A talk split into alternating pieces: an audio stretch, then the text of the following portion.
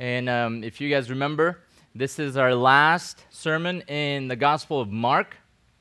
Okay, this is the last one. We're going to finish the Gospel of Mark this morning. We started back uh, on May, some, sometime in May 2019, so just, just over two years ago. And I looked at, I looked at my computer where I, where I save all my stuff this morning. Today is going to be number 55 I think, number 55, number 56 sermon. But yeah, think about it, right? Yes, it went over two, it went over two years, but COVID was there, you know, all the, the shutdown, all those things. And then um, 56 sermons, but you have 16 chapters, 670 verses. Um, so, so that's why it took us, it took us that, that long. So it's, it's sad to finish Mark, you know, on my, on my, uh, when I, when I finished my sermon for this morning, this morning at 7, I was kind of like, man, you know, this is kind of sad. it's, the la- it's my last sermon to the students uh, in the Gospel of Mark. But then it's also exciting because we're going to just continue to look at other books in the Bible. So look at Mark chapter 16. Okay, we're, we're going to cover our last story in, in the book of Mark. Okay, this is the last story in the book of Mark. So I'm going to read it. We're going to read verses 1 through 8.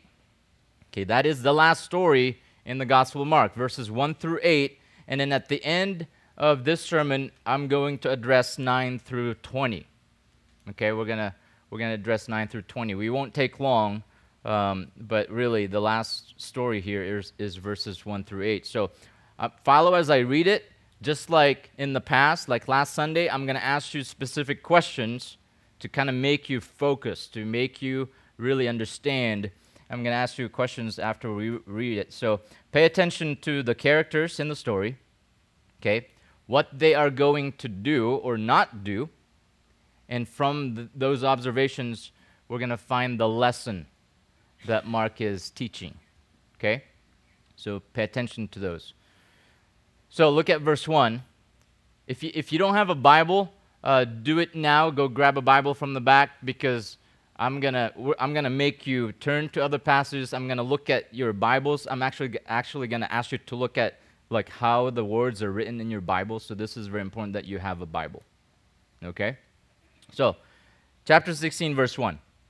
When the Sabbath was over, Mary Magdalene and Mary, the mother of James and Salome, bought spices so that they might come and anoint him. That's Jesus. Very early on the first day of the week, when they came to the tomb, when the sun had risen, they were saying to one another, Who will roll away the stone for us from the entrance of the tomb? Looking up, they saw that the stone had been rolled away, although it was extremely large. Entering the tomb, they saw a young man sitting at the right, wearing a white robe, and they were amazed. And he said to them, Do not be amazed. You are looking for Jesus the Nazarene, who has been crucified. He has risen. He is not here. Behold, here is the place where they, they laid him.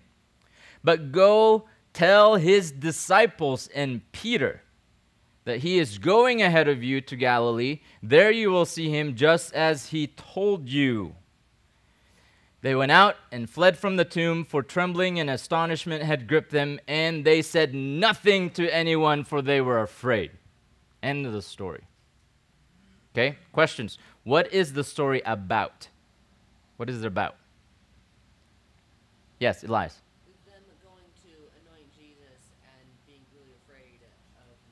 Yeah, so last week the story was about what? Jesus what? Last week?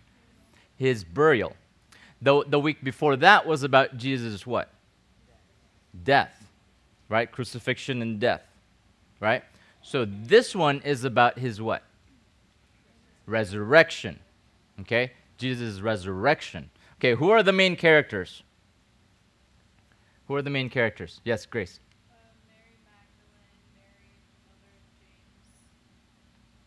And the, the other, yeah, Salome or Salome. Yeah, so three ladies. Yeah, right? You have three ladies, the three main characters. Now, do you think Mark is using these three women, Mary, Mary, and Salome, as good examples for us to follow? or as bad examples for us to avoid. I think this is where where the rubber meets the road. This is really where the lesson is going to come out. Remember, the story is about Jesus' resurrection. But Matthew talks about that, Luke talks about that, and John talks about that, but all different four authors of the gospel Matthew, Mark, Luke, and John, even though they all talk about the, the story of Jesus' resurrection, they all have different lessons that they're teaching from Jesus' resurrection. So, lo- looking at uh, hearing hearing the story play out when I when I read it to you guys, do you think Mark is using the women as good examples for us to follow or as bad examples for us to avoid? What do you guys think? And it's okay if you're 50-50 because I was 50-50 in the beginning.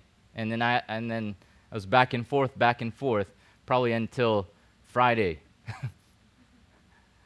I, I, that, that was probably the hardest part of my study. Okay, what is the lesson here? I get it, it's about Jesus' resurrection, uh, but I don't think it's about the witnesses of Jesus' resurrection. You know, I don't think it's about the women, the angel, you know, uh, I don't think it's about that. I think it's about the lesson. Yes, Miss Julie. Yeah, you can kind of see that, right? So, so yeah, Mark is using the women as bad examples. Okay, bad examples. Okay, mo- most commentators, meaning uh, smart people who write comments on the Bible, uh, most commentators I've heard and most pastors I've listened to say that Mark is using the women as good examples that we should follow. Or they're honoring Jesus. You know, they want to visit Jesus.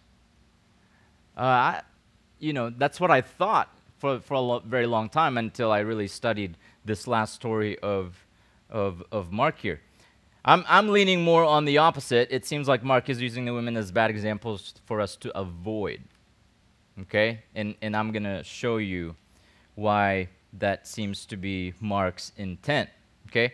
Now, what do you think is the lesson that Mark is teaching us from the women? What do you think is the lesson? Yes.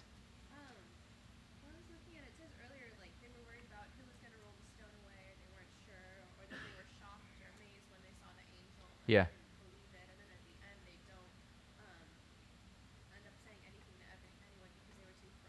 Yeah. There you go. Don't be afraid, right? So that I think that is the lesson here. And here's how, how I'm putting it together. Sinful fear, okay, I'm going to explain fear later because there is a kind of fear that's okay, right? Right? If you uh, if you wake up and and there's, you know, there's a stranger in your bedroom, like it's okay to have fear in that moment, right? It doesn't automatically mean that you are sinning, okay? So this here's how I put this. Sinful fear will compromise your faith in Jesus. Okay, that, I think that is the main lesson. It's about Jesus' resurrection. But Mark is telling us, teaching us a lesson here from the bad examples of the women. Sinful fear will compromise or that might be a big word, but, but affect, okay, is another word. Um, decrease might be another word. Your faith in Jesus Christ. That's what sinful fear will do. Yes, Mr. Ray.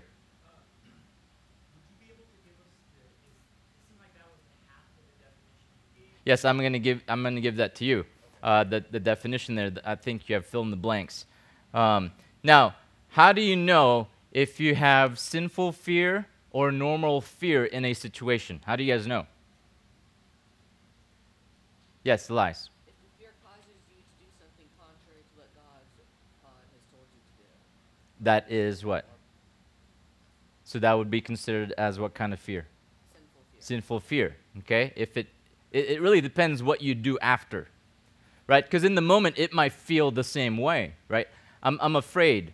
Well, how do I it's really hard to to say, okay, is this, is this a godly fear or, or, or a sinful fear? It's really hard to, to, to, uh, to tell in the moment of your, of your experience and your circumstance and your emotions.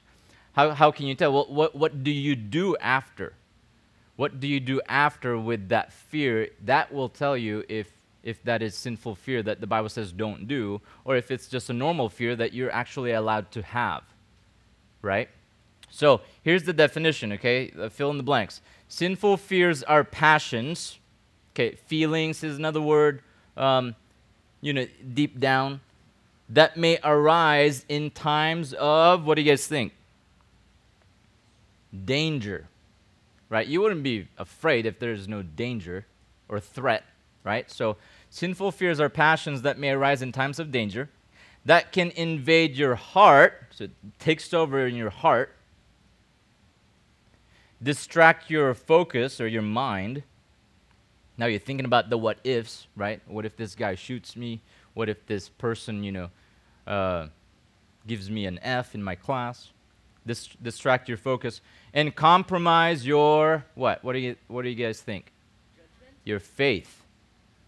Compromise your faith, leading you to doubt and disobey.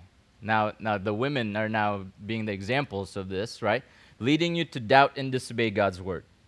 So that's that's when you know that you are sinfully fearing. So again, that is the lesson of this last story by uh, by Mark's usage of the women as bad examples, negative examples. So so here's the outline, okay?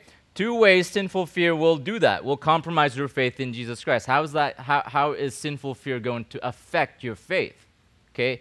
And there are two. Here's the first one. Sinful fear will cause you to what? What do you guys think? Doubt. Yep. There you go. Because we already, that's right, I already gave that to you.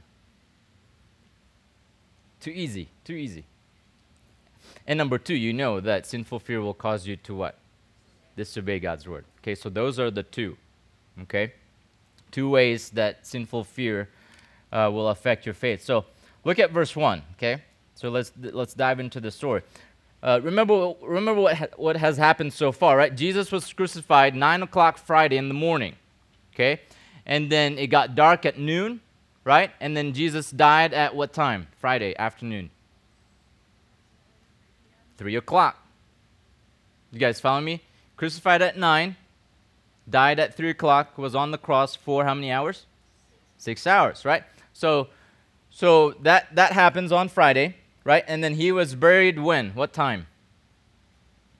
When was he buried? Joseph Arimathea shows up, right? Jesus breathed his last around 3 o'clock. And then, and then when was he buried? Yes. Around there. Bef- we know that he had to be buried before what? before 6 p.m. on Friday because after 6 p.m. on, on Friday would be what day? The Sabbath. And they weren't allowed to do anything on the Sabbath. So jo- Joseph of Arimathea, the courageous person, right, who was, who was a, a righteous and believing person, did all that work that the women weren't willing to do, right, before 6 o'clock, um, before Sabbath started. So, so um, so now look at verse 1. When the Sabbath was over, so what time do you think this would be? If they count if they started and ended, ended their days at 6 p.m., not 6 a.m. like we do, or or or uh, sorry, 12, 12 midnight like we do. So when when would be the the Sabbath over? 6 p.m. What day? Our day. Saturday. You guys following?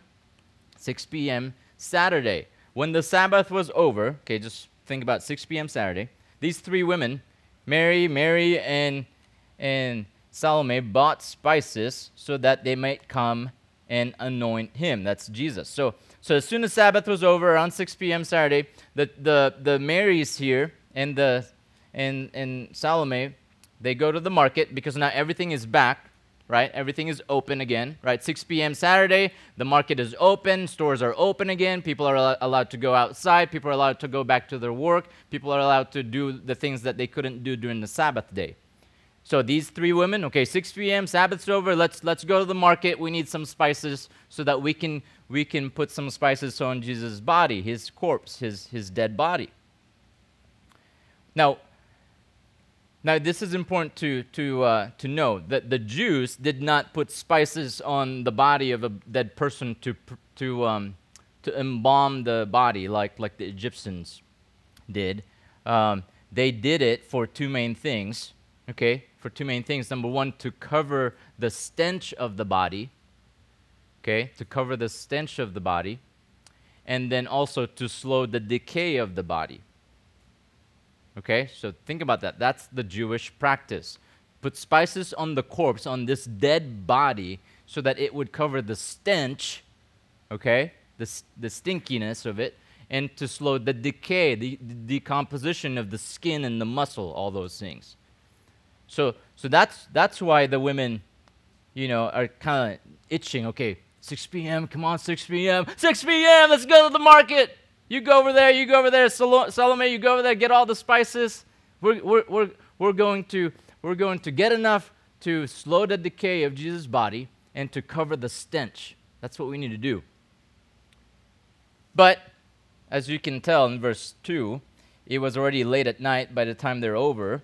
You know, by the time they're done getting all the spices, so, uh, one person said that it would take about at least 75 pounds of spices to cover one body. So that's a lot of, you know, that's a lot of spices for three women. So it's probably getting dark, not the best time to go to the tomb. You know, they would have to travel outside of the city all the way to the tomb where Jesus was, was laid. They would have to do all that at, you know, at night. So what do they do? They just waited till the next morning. So look at verse 2. Very early on the first day of the week. So what day is this now? First day of the week? Sunday. Okay, Sunday is the first day of the week. So this is very early on the first day of the week, Sunday. They came to the tomb when the sun had risen. So they got there first thing in the morning. Okay, so the women woke up, first day of the week, it's Sunday. They gather all their, you know, 75 pounds of, of spices. They make their way to the, to the tomb of Jesus. And on their way, I don't know how long it took, but on their way, they were having a conversation among, amongst each other. Look at verse 3. Here's the conversation. They were saying to one another, so they're kind of talking, you know, they're carrying their spices. Um, they're talking to each other. Hey, who will roll away the stone for us from, from the entrance of the tomb? I mean, you can kind of, you know, how, how ladies talk. I mean, you know, six o'clock in the morning, you get guys together. They're not going to say anything to each other, but but here the the women are, you know, already chat chatting it up. You know, they're they're talking to each other. I mean, I'm just imagining, you know, the the two Marys and Salome. They're like, hey, hey, Mary, yes, are we almost there? You know, these these spices are killing my biceps. Oh yeah, we're we're we're almost there. You know, um, we're almost there. But you know what? We did not think about who's gonna roll who's gonna roll away that that that, that rock, that stone that's covering Jesus' tomb. Who's going to do that for us? Oh, you're right. We didn't think about that. Oh, man. Who's going to do that for us? So, as they got closer to the tomb, they found the answer to their question. Look at verse 4. Looking up, so you imagine they're, they're walking, they're talking at the same time, worrying what's going to happen, who's going to roll away the, the stone.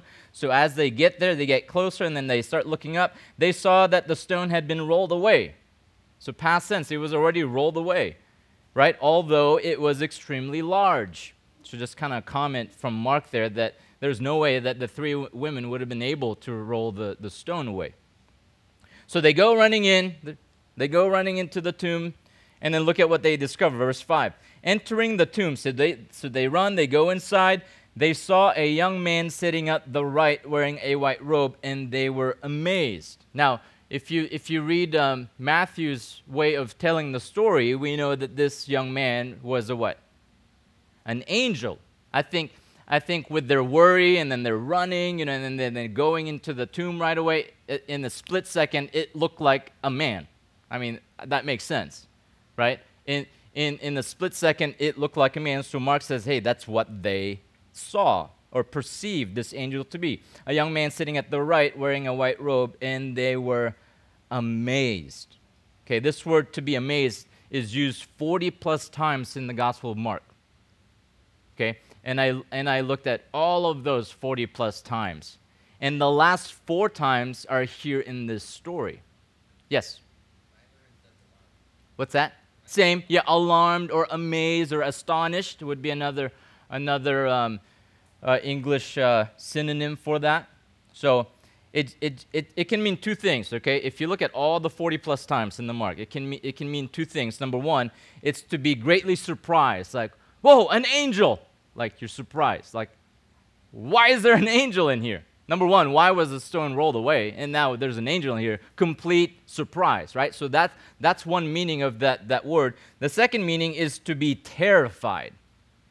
To be terrified. Like, whoa, the stone is rolled away. They stole Jesus' body. Right? And then you walk in and there's an angel. Whoa, I'm terrified. I've heard of stories in the Old Testament. Every time an angel would show up, he killed people. And, and angels did. angels, uh, their, main, their main two purposes when they would show up in the Old Testament is to give a revelation, right? God's, God's word to his people, or, or punish and kill people. So, yeah, they, they rightly so, right? They would be amazed, meaning they would be greatly surprised of what they're finding out, and also they would be greatly terrified of what's happening. I mean, if you saw an angel today, you would act the same way. You would be very surprised. An angel? That's surprising, but you'd be also terrified, right? Because you would think that that angel is either there to give you a revelation from God or kill you or punish you. So, so that's what's happening here. So, aware of the women's reaction, okay, surpri- surprised and terrified, the angel starts talking to them. Look at verse 6. And he said to them, so this angel, do not be amazed. Think about those two definitions. Don't be surprised. Don't be surprised.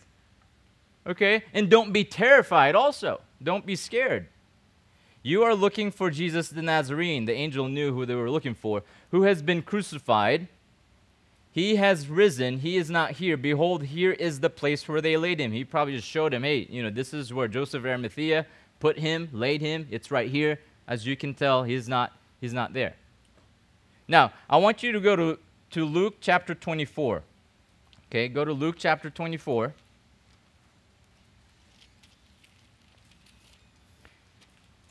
I want to show you a little bit more of their amazement, meaning their surprise and their, and their, uh, their terror. Luke chapter 24, look at verse 5. Look at verse 5. And as the women were terrified, okay, amazed, surprised, and bowed their faces to the ground. I mean, they were super terrified. They knew what angels did. The men, uh, the men said to them, there were two angels. That's why, that's why Luke is saying men, plural. Uh, but Mark is only talking about one angel because that angel was the only one who spoke out of the two. So the men, the angels said to them, to the women, Why do you seek the living among the dead? That's, that, that's, in, that's, that's uh, kind of phrased in a way that it's a rebuke. Why are you guys here? Why are you ladies here? It does not make sense that you guys are here. Kind of what the angels were saying. Verse 6 He is not here, but he has risen. And here's, here's the rebuke, okay? the angel said, Remember, ladies, how Jesus spoke to you while he was still in Galilee? Okay?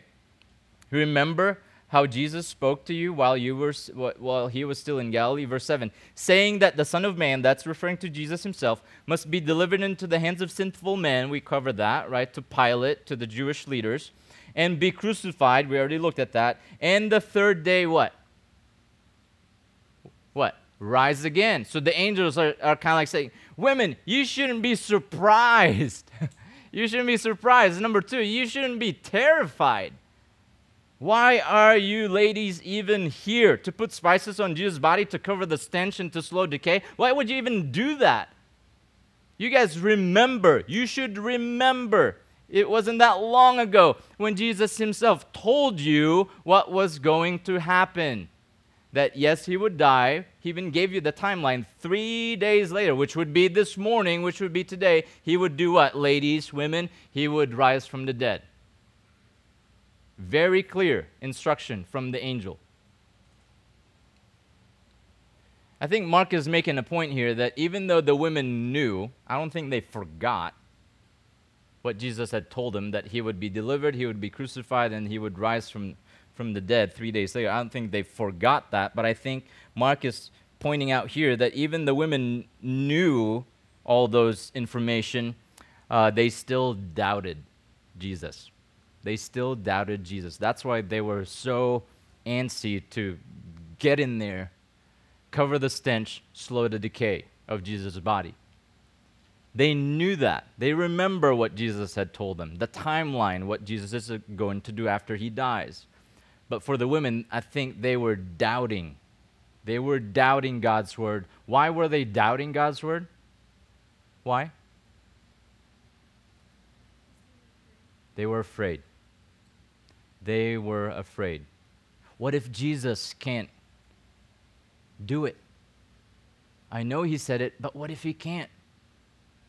What if he can't rise himself from the dead?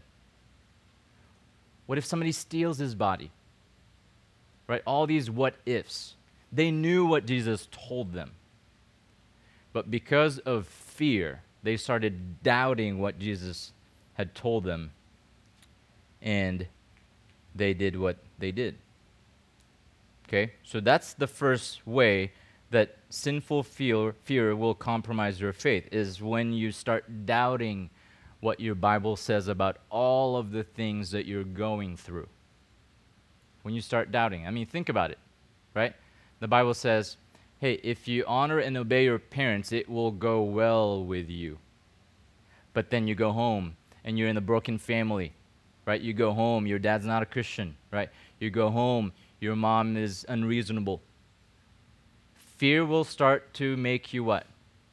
Doubt those truths from your Bible. You're going to start saying, I don't know, God. I don't know if it will really go well with me. So let me get in there. You know, I'm so fearful. Let me get in there and, and manipulate my parents, you know, be dishonorable and excuse it because, you know, I'm, I'm just very fearful. That's what fear will do. It will make you doubt God's promises. Number two, okay, I already gave it to you. Sinful fear will cause you to disobey, not just doubt. Okay, not just doubt God's word, God's truth, God's promises, the Bible, but it will also cause you to disobey God's word. So, back to Mark chapter 16. Okay, so the angel told the, the women what not to do, right? What not to do. Don't be what? Don't be what? Afraid, amazed, afraid, surprised, right? The, the angel told the women what not to do. But here, the next statement from the angels, he's going to tell them what to do. Okay? Ladies, don't do this. Do this instead. Now, the question is will they obey the angel, the angel's command? Look at verse 7. The angel continues to tell the women, but go, okay, like leave. You don't need to be there, be here. Go, leave.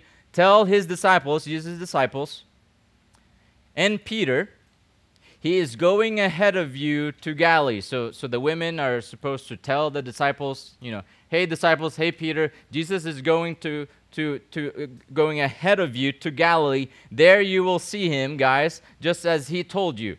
So that's the message that the angel is commanding the women to tell the disciples. Okay? Now notice that the angel commanded the women to tell the disciples that Jesus is going to meet them in Galilee as what? Just as he told them. So this is no surprise, just like Jesus' resurrection earlier, right? This message that the ladies are supposed to tell the disciples, this, the disciples already heard it from Jesus, just as Jesus had already told them. And in this scenario, it, it, just a couple of nights ago, a few nights ago, when they were having dinner together, the Passover meal and the communion. So, if you, um, if you want to listen to how Jesus told them already, okay, in Mark 14, Mark chapter 14, oh, here you go. No, it's okay. Mark chapter 14, verse 27, this is when Jesus told the disciples, okay? Mark chapter 14, verse 27. And Jesus said to them, so the disciples, You will all fall away, right? You will, you will all fall away because it is written, I will strike down the shepherd, and then the sheep will be scattered. You know, that's the, that's the prophecy from Zechariah that, that's going to come true. They will all fall away, and they did all fall away, right? Even Peter denied Jesus three times. Verse 28 But after I have been raised, right? I will rise from the dead. I will go ahead of you to where? To Galilee. So the disciples should have been where? In the tomb or somewhere else? In Galilee. Right? They should have been in Galilee waiting for Jesus because that's what Jesus had told them already. And if they had faith in Jesus, in what Jesus said, it, they would believe that and they would be waiting in Galilee. Right? So that's the message that the disciples and Peter needed to hear. And the women are being commanded by this angel to give that message. Now, are they going to obey it? Look at verse 8. They went out, so the women, and fled from the tomb. I mean, you can imagine, like, forget the spices, right? I mean, spices everywhere. They're probably tripping. You know, they're, they're just booking it out of the tomb. Why? For trembling, that's physical shaking. You guys, have you guys ever been scared that you start shaking physically? That's, that's that word, tre- tremors, trembling. And astonishment, astonishment is to, uh, it's more of your mind, like you can't even process in your mind what you're going through. Like you can't even explain it. It's like out of this world experience. So, so their minds are affected, their, their, their bodies are affected, for trembling and astonishment had gripped them. And they said nothing to anyone. They said nothing to anyone. For, because, why didn't, why didn't they say nothing? Why didn't they say anything to anyone, to the disciples? Because they were afraid. Okay, they did not obey the angel's command. They exit the tomb, they take off, but they didn't say anything to anyone. Why? Because they were afraid. See what fear can do to you? Sinful fear will cause you to disobey direct, black and white commands from, from God. Now, this word fear is where we get our word phobia, right? You guys know what phobia is, right? Arachnophobia, all those phobias um, of fear. That's the same word here. It means to be struck with great fear, to be frightened or scared of danger. Right? Why are you scared of, of, of spiders? Well, because I'm afraid that it might A, B, and C do to me. Why are you scared of heights? Well, I'm afraid that it would do X, Y, and Z to me. So, so it, there's, a, there's a threat, okay, from that thing or, or a danger from that thing. Therefore, you respond with, dan- uh, with, with fear. That's the phobia fear here. Now, how do you know if these women were sinfully fearing or just a normal fear? How do you guys know? Yes. Because of the result. Yeah, they did not obey. They did not obey. Now, let me tell you that that um, that they will obey, right? You, Mark again, Mark did not include that here because he's using the women as bad examples for not being faithful, right? Because they are fearing. But they did obey later on, right? You can read it in, in Luke chapter 24. They did obey later on. Um, but the point is that delayed obedience is what? Your parents tell you this probably, is disobedience. Right? We tell our kids this. Oh, now you're going to obey? Well, we told you, we gave you the command an hour ago, now you're obeying and you want the reward. Well, delayed, obe- uh, delayed obedience is disobedience. That doesn't count. Thank you. Thank you that you obeyed, you know, but it's still disobedience because it took you a long time, because you were fearful. Now, what do you think was the danger, okay, or the threat that these women were trying to avoid that, that could come if they obeyed what the angel told them to do? What do you think was the threat, the danger that they didn't want to face? Yeah, Elias. Being persecuted by the Jews and the Roman government. Yes, being persecuted by the Jews and the Roman government. What else? That's a possible possible threat. If I obey this angel right now and I go and tell the disciples that Jesus rose from the dead just as he told them, this might happen to me and I don't like that. Yes, Lexi. That they wouldn't believe, that they would make fun of them. Okay? Go to Luke 24. Okay? Go to Luke chapter 24.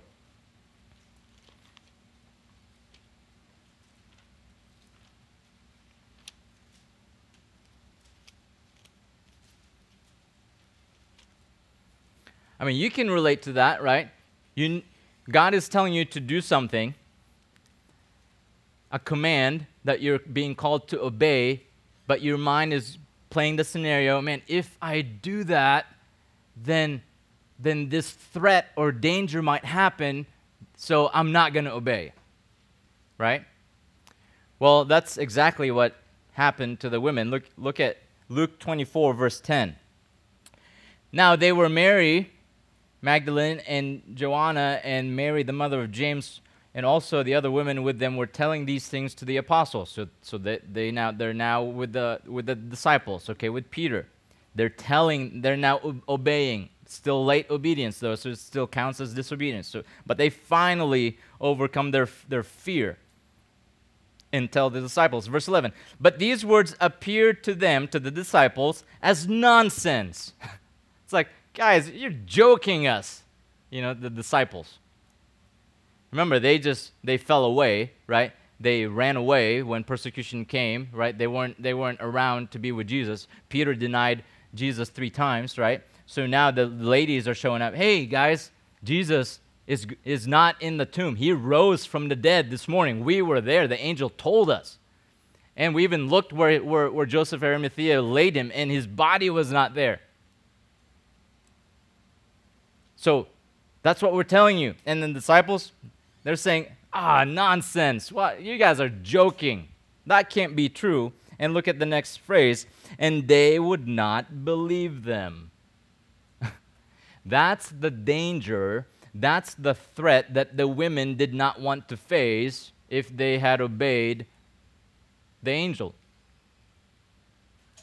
Okay, they didn't want to be made fun of, they didn't want the disciples to not believe them. Yes, they did obey eventually, but delayed obedience is disobedience. So, students, let me ask you these questions. What specific promises from God's word are you prone to doubt because of sinful fear? That you're prone to doubt because of sinful fear. Specific promises or truths from God.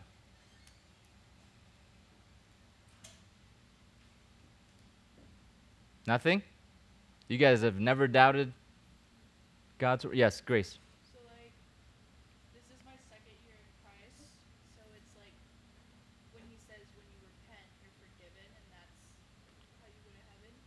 Still, like sometimes it's hard to believe like that's all you have to do. that that's all you have to do. Yeah, that's a great that's a great example.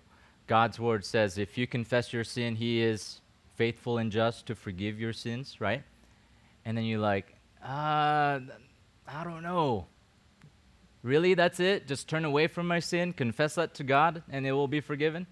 I feel like I have to do some stuff. You know, I feel like I have to do some works. So yeah, that's that's doubting. That's doubting. How about this? What specific commands from God's word are you prone to disobey because of sinful fear? Specific commands from God's word that you're prone to disobey, like the women. They didn't want the disciples to reject their message, so they they didn't obey right away because they were fearful of how the disciples would treat them. How about for you guys today? Yeah, Buki.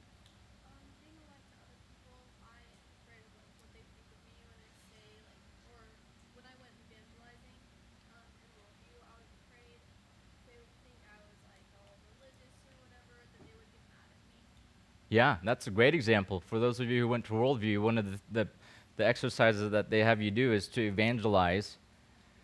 Right? I know some of you had to do that up north in Flagstaff, downtown Flagstaff, right? To, to, to share the gospel, to talk about Jesus Christ to these strangers, right?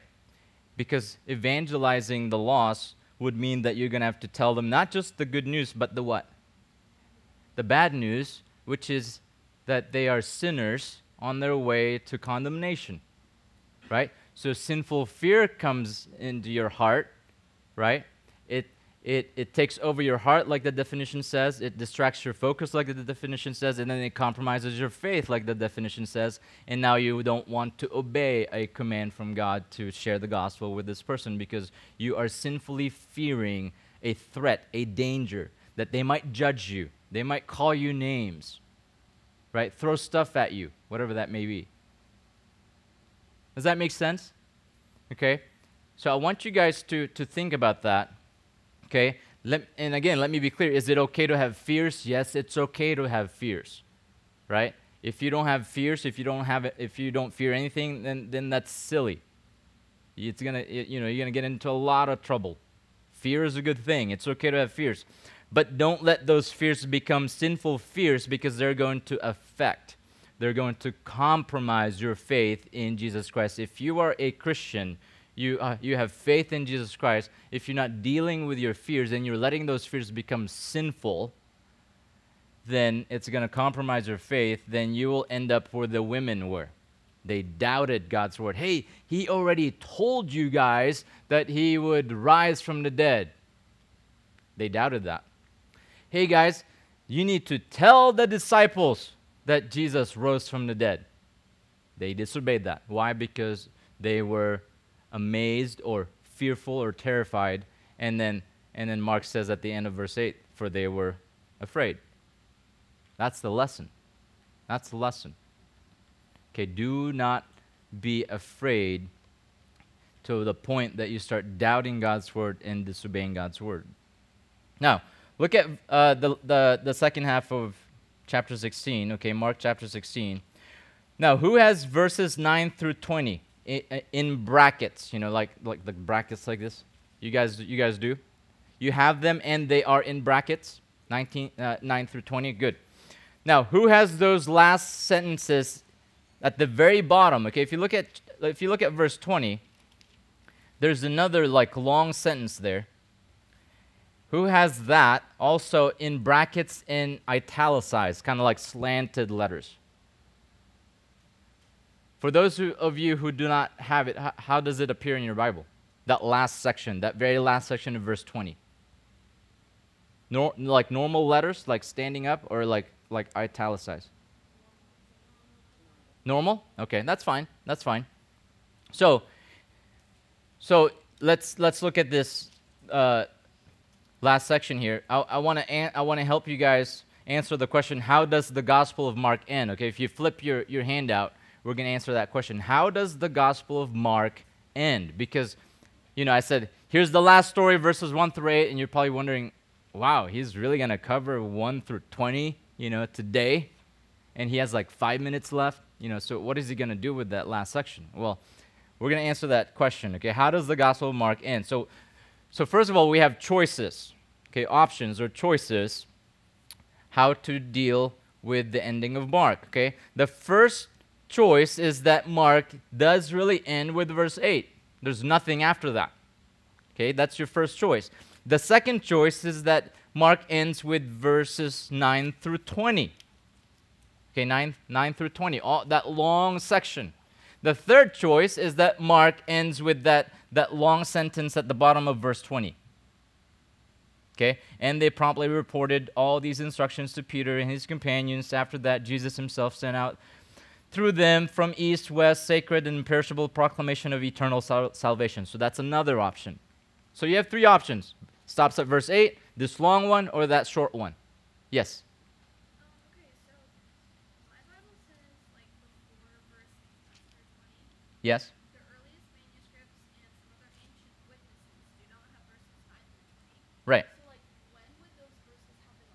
So we're going to talk about that. So those are your options, though. You have three options, right? Stops at verse 8, this long one, or that short one, okay? Now, here are some things to consider why, uh, why we would say that Mark ends with verse 8, okay? And I gave you, the, I, I couldn't think of like sim- more simple words than those ones, you know, contextually, stylistically, but I want you guys to learn those words. Actually, I actually don't want to oversimplify those words. I want you to learn those words. Okay, con- number one is contextually, mean, meaning the flow of the story. Okay, the flow of the story. So, contextually, verse 7 says that the next geographical location of the continuation of the story is going to be where? Galilee. You guys get that? Okay, so it would make sense if Mark is going to continue after verse 8 that the next story would be where? In Galilee. But the rest, that, that, that long section is in Jerusalem. So that doesn't make sense contextually. Right? All those things happen in Jerusalem. Number two, stylistically. So Mark's style. Do you guys have a style when you write or send text messages?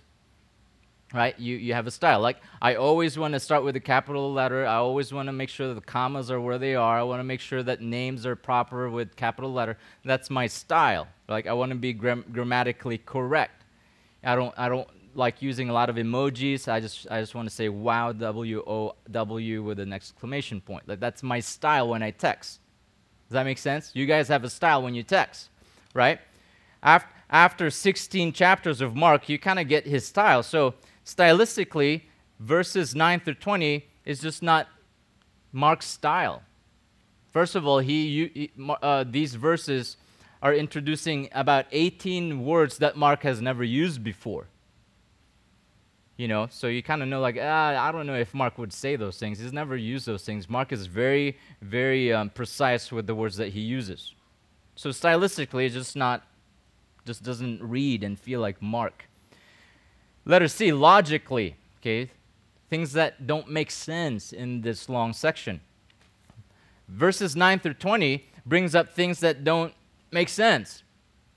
You know, don't make sense. First is verse 17. Look at verse 17. Verse 17 claims that everyone who believes, okay, everyone who repents and believe, everyone who becomes a Christian, okay, back then and today and everybody in between. Okay?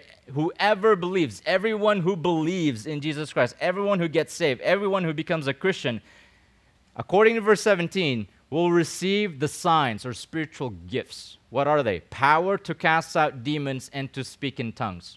That does not make sense. That is illogical. If you're a Christian today, do you have the power to cast out demons? Do you have the power to speak in tongues? No. You're, you're either not a Christian or verse 17 doesn't make sense logically. Right? So that doesn't make sense. Right? Look at verse 18. It suggests that handling snakes, drinking poison, and healing are allowed practices for Christians. that doesn't make sense. Like, why would you do that? There are churches who do that because of Mark chapter 16, by the way. You know, they were they're like handling snakes and stuff, drinking poison and and if somebody has has an illness in their congregation, they don't go to the doctor, they just pray over them. So that doesn't make sense. The Bible, the rest of the Bible doesn't even talk about those things. So, so contextually doesn't make sense. Stylistically it doesn't make sense. Logically it doesn't make sense. Letter D, letter D. This is what Pookie is referring to. Textually, okay. Th- textually, yeah, th- think of text, letters, words, right? But think of like original, like old, very old copies of the Bible, of co- copies of Mark. Okay. Now we don't have we don't have the original um, uh, paper and and pen and and words from the biblical authors. All the 66 books we don't have the the original that Mark actually wrote, but we have copies after. Okay. Now the oldest and the best Bible manuscripts or handwritten copies of the Bible that we have, there are two of them. Big names, I won't I won't give them to you um, don't have don't have anything after verse 8 in mark. And they're dated in the third century. Sorry fourth century. So like in the 300s so if mark wrote this in the 50s only a couple hundred years later the copies of the copies didn't have this long ending. So now now if you get to the later and later and later manuscripts like Pookie read manuscripts hand copies of, of, of the text now now you would see the longer ending there then you would know that they what that they eventually what? Added it. Yes. So are you saying that we shouldn't like this part of the Bible is absurd? Now I'm going to get there. Okay? So so so so it's not it's not in the early early copies, okay? Really really really early copies. Now if you if you read it, if you really study it, you will find um, some of these in the three gospels and also in the book of acts right? Paul was was uh, you know he had a snake attack in the book of acts right? So you can say that okay handling the snakes it could have been from acts right? All the resurrection appearances in this section they, they're, they're all in matthew luke and john. So are these things true right? Are they are, are they factual? The answer is Yes, right? Majority of them, right? Because you can find them from the other gospel writers and in the book of Acts. So they are facts, they, they are true. But is that the point of Mark? Is that how he intended to end his letter? No. The answer is no. So look at the conclusion. Look, number three, okay, on your handout, conclusion. Mark ended abruptly, and it does seem abrupt. Like the women, they did not say to, uh, and they, they, did, they said nothing to anyone, for they were afraid. Period. Like that's an abrupt ending, right? So Mark ended abruptly with verse eight, but here it is to make his last point very super duper clear. Okay, that faith is proven by Courage. courage from who? Joseph of Arimathea from last Sunday. And faith is compromised by sinful fear, the women. That is his point. That is the last lesson that he wants to teach his readers and you today. If you are courageous like Joseph Arimathea, then you are being faithful. If you are sinfully fearing like the women, doubting God's word, disobeying God's word, then, then you're a bad example. That is his point. And by the way, that, that word phobia, that fear, um, Mark used that, I think, 12 times, and I read all of those 12 times. And 10 out of the 12, the word fear is used negatively, like a bad example kind of fear. Only two times where, where it was used in a positive way. One example is when, when Jesus healed the, de- the, the, the demons, uh, the, the man with the demon, the legion, thousands of demons inside of him in Mark chapter 5, right? And the people, the people saw that the, that the man is now fine, he's healed, he's normal again, he doesn't kill people anymore, he doesn't, he doesn't maul and, and, and, and attack people anymore. Mark said that they were afraid. They were afraid of Jesus, and they asked Jesus to what? To stay in the country and give them the gospel? No. They asked Jesus to leave. They were afraid that Jesus would, would call them to repentance. They were more comfortable with a demon possessed man than Jesus himself. So, what did they say? You leave, you go. So, those are the examples of fear in a negative way. And I think Mark is using that word fear here again for one last time, okay, in a negative sense. The women feared, therefore they doubted and they disobeyed. So I think that's why it has to end in verse 8. Okay, letter B. Okay, look at the conclusion, letter B. But someone who, I don't know, came after Mark who was not satisfied with his abrupt ending, so he added verses 9 through 20 to supply what he thought was a more appropriate ending. It's like, hey, Matthew ended with, with, with Jesus showing up to the disciples. He ended up with a nice dinner. He ended up with, with the Great Commission. Luke did that. John did that. So you know what? Let's help Mark here a little bit. You know, it, it just ends with the women were afraid. What a bummer. You know, like, let's help Mark a little bit and add some things that are true, but not from Mark. If you do that, then you kind of you're taking away the lesson that Mark wants to teach right? Faith is compromised by fear, and courage proves faith. That's the lesson. I mean, what a great way to end the gospel for, for you young students. Okay? Think about it. The women, the women found out that Jesus rose from the dead. And the angel said, pretty much the angel said, you need to respond to this. And same way for you today, right? You have sat under two years of the Gospel of Mark 56 sermons, 16 chapters, 670 verses. Right? What are you going to do about it?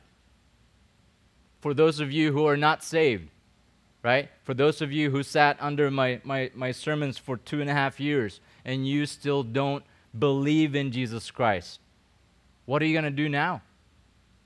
What are you going to do? You're going to come back next Sunday? You're even going to go to camp and say, oh, yeah, yeah, it was good. It was good. It was all right. But I still don't want to give up my sin. I still don't want to repent from my sin. I still don't want to put my trust in Jesus Christ. I mean, what else what else should you hear? right? Jesus was was was punished on your behalf, right? He was crucified on your behalf, right? He died on your behalf and he rose from the dead. What else should I tell you, student who is not a Christian? So that's how it should end. What are you going to do about it? What are you going to do about it? I can't make you believe. I can't make you do that. You're going to have to do that. You're going to have to take what you have learned from Mark, especially this last one. Are you going to be courageous or are you going to be fearful?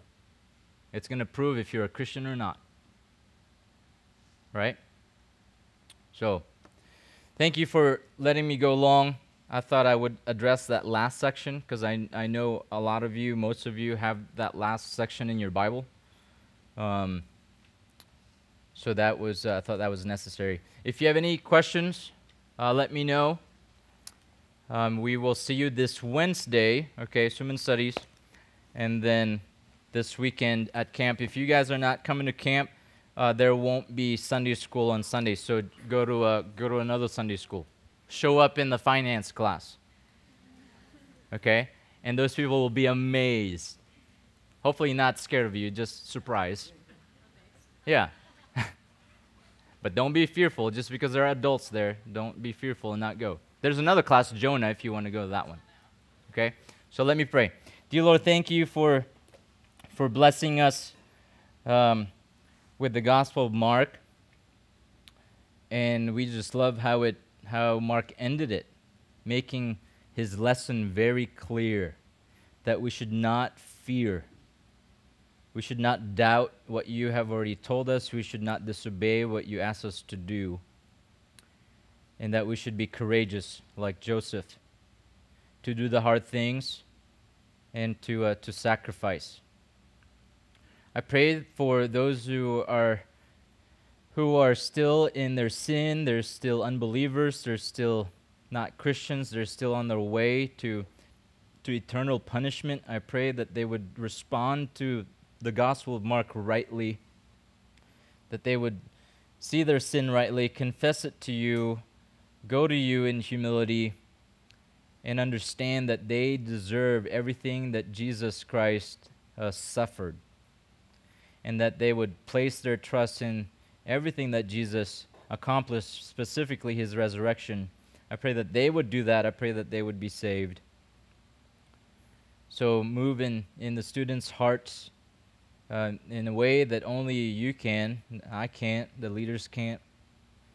I pray that they would respond. Uh, we look forward to this week. You have a, a, a, just a great blessing for us as a ministry to go to camp.